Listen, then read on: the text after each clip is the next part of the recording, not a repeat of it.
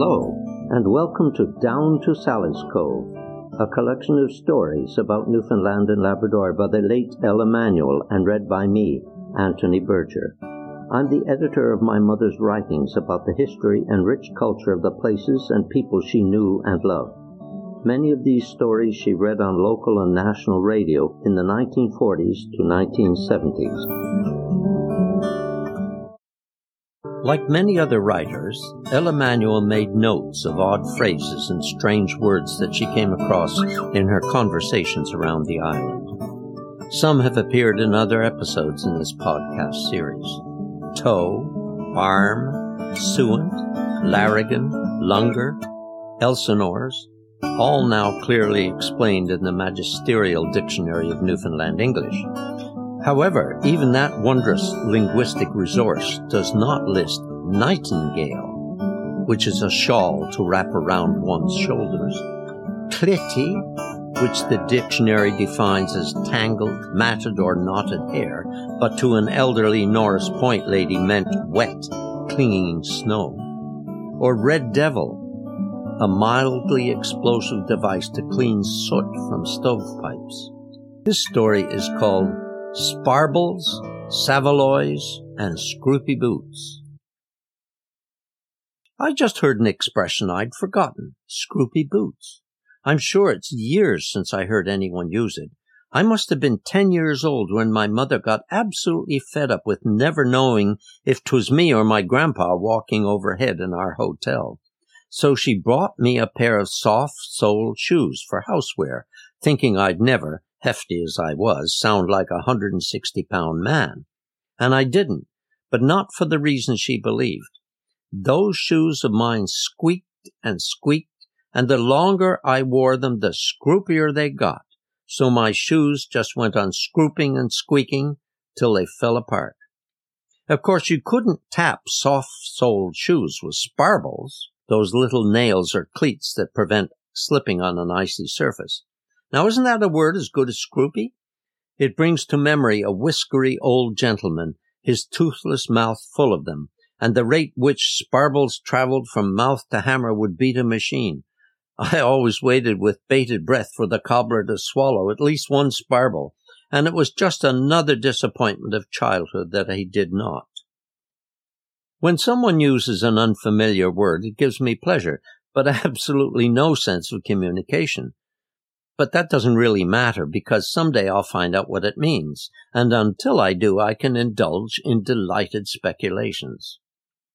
Now, one summer day, I was fishing a river quite choked with tourists, and I said to my guide that perhaps I'd better come back in late August when the river would be less crowded.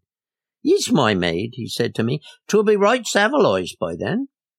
I pretended I understood, but driving home, I was puzzled to think how he knew about those spicy little Saveloy sausages so common in England. Had some British tourist given him a bite? And whatever was he thinking to find a comparison with an empty river?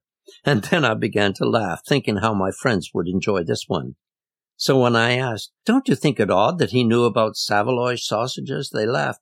You idiot! He said civilized which goes to show how careful you must be. Misplaced H's are too common to be a problem. I'm willing to wager, though, that nobody has a better example than mine of Farmer Earl, who kept hens around. Of him, someone once said, If 'twasn't a hoperation of an hen laying a hegg, Mr. Hurl wouldn't be interested. And then there was Aunt Mabel from Trout River, who was talking about herringes. How do you spell that? I asked, not quite knowing whether they were fish or fruit. Why, sometimes I spells 'em in me harms, and sometimes in me apron. I'd forgotten that a spell in Newfoundland is a rest or a pause, and so I never did find out whether it was oranges or herring that she was talking about. And then there's the strange Newfoundland concept of nothingness, a very concrete concept, for there are degrees of nothing. Perhaps this idea is not special to Newfoundland, but in other places I never came across this fascinating use of the void. A friend told me, oh, I got nothing, but he got nothing at all. How can you have more than nothing? I have the haunting idea that there is an existential proposition buried here, but I'm not equipped to find it. Apparently, my friends can take it in their stride, never batting an eyelid when they say such things as, Nutting? Why, I haven't even got the makings of nutting. Or the worst thing a man could have on his house is nar porch. I really got in a muddle with Hughie one day on the river. Give me a black fly, he asked. I looked in my tackle box and I said, I, I haven't one. He asked again. I said, I told you I don't have one. He looked in my box, peered inside, and said, Ha, you got ne'er one at all. Why didn't you say so? One of our linguistic habits drives me up walls. Frustration settles on me like a cloud of mosquitoes when I'm told that somewhere is a nice piece off and it'll take a good spell to get there. How far is nice? How long is good? Reminds me of a question in a Scottish farming magazine years ago. A reader had asked, Do geese fly across country? And if so, how far? The answer came back, Yes, they do. The distance depends on how far they are going. For longer distances, of course, they start further back. On the other hand, nothing compares for sheer delight with our similes. Hughie once knew a man who ran so fast that his footprints went out in front of him. And once a little rail car came unhooked and ran backwards around the cliff, and someone exclaimed, Look, she's coming down in her bedroom slippers.